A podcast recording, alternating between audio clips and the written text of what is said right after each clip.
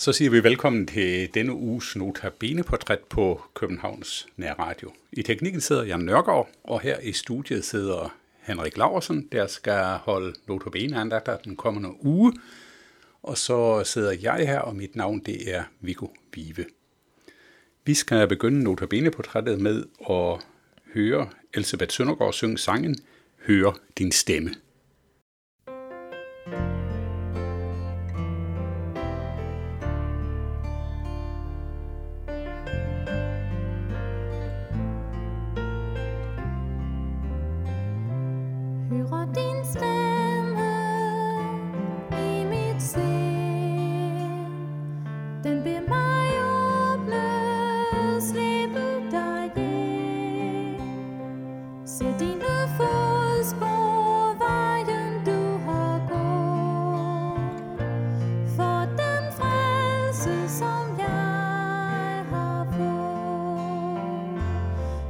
instead.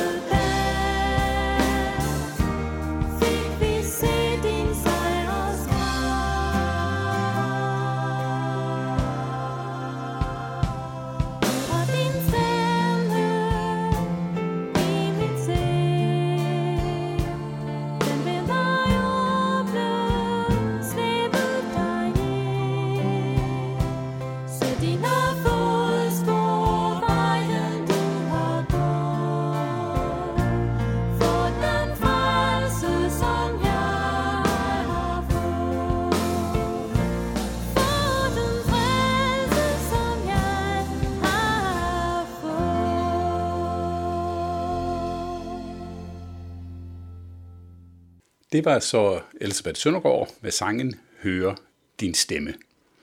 Som nævnt, så har vi jo Henrik Laversen siddende her i studiet øh, sammen med mig, og han skal holde notabene andagter her den kommende uge. Det er rigtigt. Så velkommen i, øh, i studiet, Henrik. Tak skal du have. Og tak fordi du vil lave notabene udsendelser for os. Det er vi rigtig glade for. Selv tak. Vi har jo hørt din stemme nogle gange før her på Københavns Nær Radio. Ja. Øh, så måske kender folk den, men det kan også være, at der er, nogle nye mennesker, der lytter, som aldrig har hørt dig sige noget før. Ja, jamen det Selvom kan vi, det måske det kan vi er håbe. det kan selvom, vi da håbe. det, selvom det måske er utænkeligt. Ja, Men- dog. For eventuelt nye lytteres skyld, Henrik. Ja. så vil jeg bare lige bede dig om, kunne du ikke lige sige 10 ord om dig selv? 10 ord om mig selv. Eller 11? Ja, altså, øh, jeg hedder Henrik, jeg er sovnepræst i Vierslev Kirke i Valby, og har været det i øh, snart 13 år. Og før det har jeg, har jeg arbejdet i Kristligt Forbund for Studerende, KFS. Ja. Hvad der er endnu vigtigere, det er, at jeg gift med min kone Merete, har tre skønne børn og er Guds barn. Dejligt at Det var, høre. det var lidt mere end 10-11 år, men øh, ja. de passer. KFS, det er sikkert ikke alle, der lige ved, hvad det er. Nej. Altså, Kristligt Forbund for Studerende, det er jo en, øh, en kirkelig organisation, der arbejder blandt studerende på gymnasiale uddannelser og videregående uddannelser. Der har jeg arbejdet i en årrække, inden jeg blev øh, præst. Ja. Så vil jeg spørge dig, hvorfor er du lige blevet præst? Det er så meget andet, man kunne blive jo. Ja, der er meget, man kunne blive. Øh, jamen, øh, hmm. Har det altid været en drøm for Nej, dig? det har, ikke, det har ikke altid været en drøm for mig. Jeg Nej. kan faktisk huske, at en af mine gode venner øh, kom på ideen for sit eget vedkommende først. Ja. Og han sagde til mig, da vi var store teenager, at han havde tænkt på, at han skulle være præst. Ja. Og der kan jeg huske, at jeg grinede og kunne slet ikke forestille mig, at det var noget øh, for mig. Nej. Øhm, men så er der jo gået nogle år. Jeg tror, jeg begyndte på handelsskole og fandt ud af, at det var helt utrolig kedeligt. Og i den periode, så var der også nogen, der prikkede til mig og spurgte, om ikke jeg skulle overveje at gå præstevejen, eller i hvert fald teologivejen i stedet for. Mm-hmm. Og, og det fik nok tanken til lige så stille at, at pible lidt frem og, og vokse i hovedet på mig. Så fra jeg har været sådan en 18 år eller sådan noget, der har jeg nok vidst, at det var den vej, jeg ville gå. Om det så lige var præst eller underviser eller hvad, det, det måtte tiden så afsløre. Ja. Og så er du så endt i Vierslev Kirke, og Ja. det er så dit første embede som præst. Det er det, ja. Ja. Øh, hvor, hvor, hvorfor lige i Vierslev? Fordi mig bekendt, så kommer du jo over fra det jyske. Ja, det er rigtigt. Øh, mit arbejde i Kristligt Forbund for Studerende, altså KFS, det førte os til Københavns området. Der var landskontor på det tidspunkt øh, på Østerbro. Ja.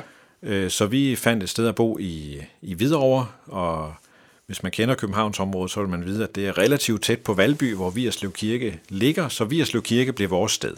Mm. Så der kom vi som familie, og så passede det med, at der var en præstestilling, som blev slået op cirka på det tidspunkt, hvor jeg nærmede mig øh, kontraktophør i KFS. Ja. Så var der nogen, der prikkede og spurgte, om ikke det var helt oplagt, og det var det jo så åbenbart. Ja.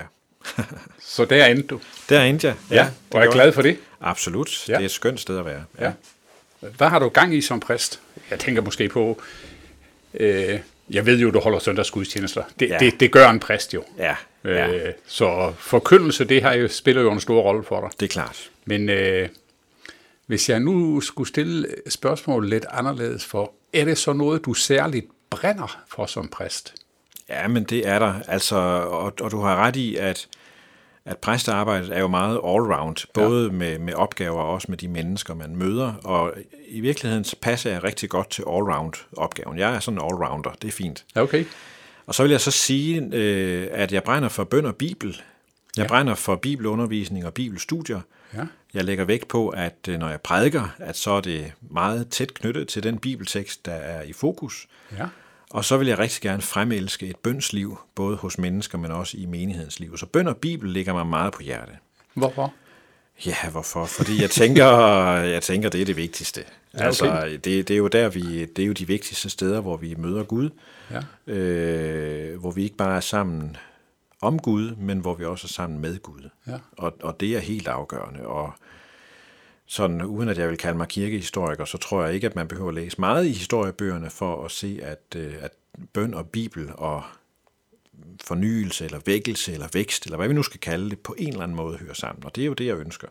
At der i Vierslev Sogn må være vækst og åndeligt liv og, og opbyggelse. Ja. Ja. Ja. Så bøn og bibel, det ligger tæt på mit hjerte. Så du vil sige, øh, når du for eksempel sidder derhjemme og læser din bibel og forbereder dig på en prædiken, eller ja. Når andre mennesker øh, måske hører din prædiken, og, eller selv læser i bibelen, eller ja. Hvad, hvad ved jeg, så møder de Gud. Ja, det vil jeg sige. Ja. Jeg tror på, at Bibelen er, øh, er inspireret, hedder det fine ord. Inspiration, det betyder egentlig beåndet. Jeg tror på, at Bibelen er beåndet, det vil sige, at Guds ånd har haft en finger med i spillet. Ja. Sådan at når vi læser i, i Bibelen, så vil Guds ånd på en eller anden måde arbejde med os. Det tror jeg på. Ja. ja. Så skal du holde notabene-andagter nu her. Det er rigtigt. Øh, de kommende dage. Ja. Øh, hvad vil du sige noget om?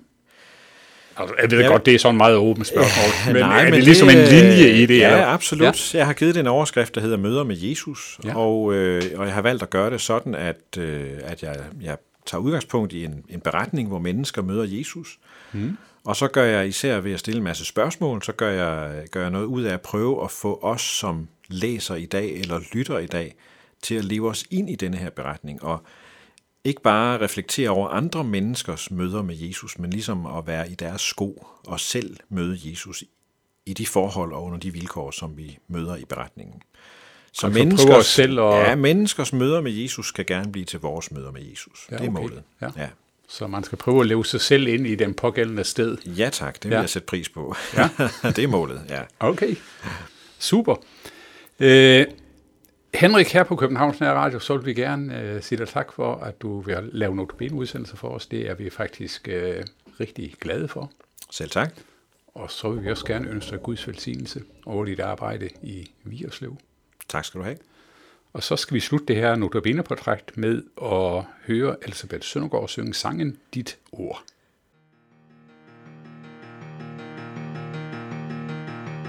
Dit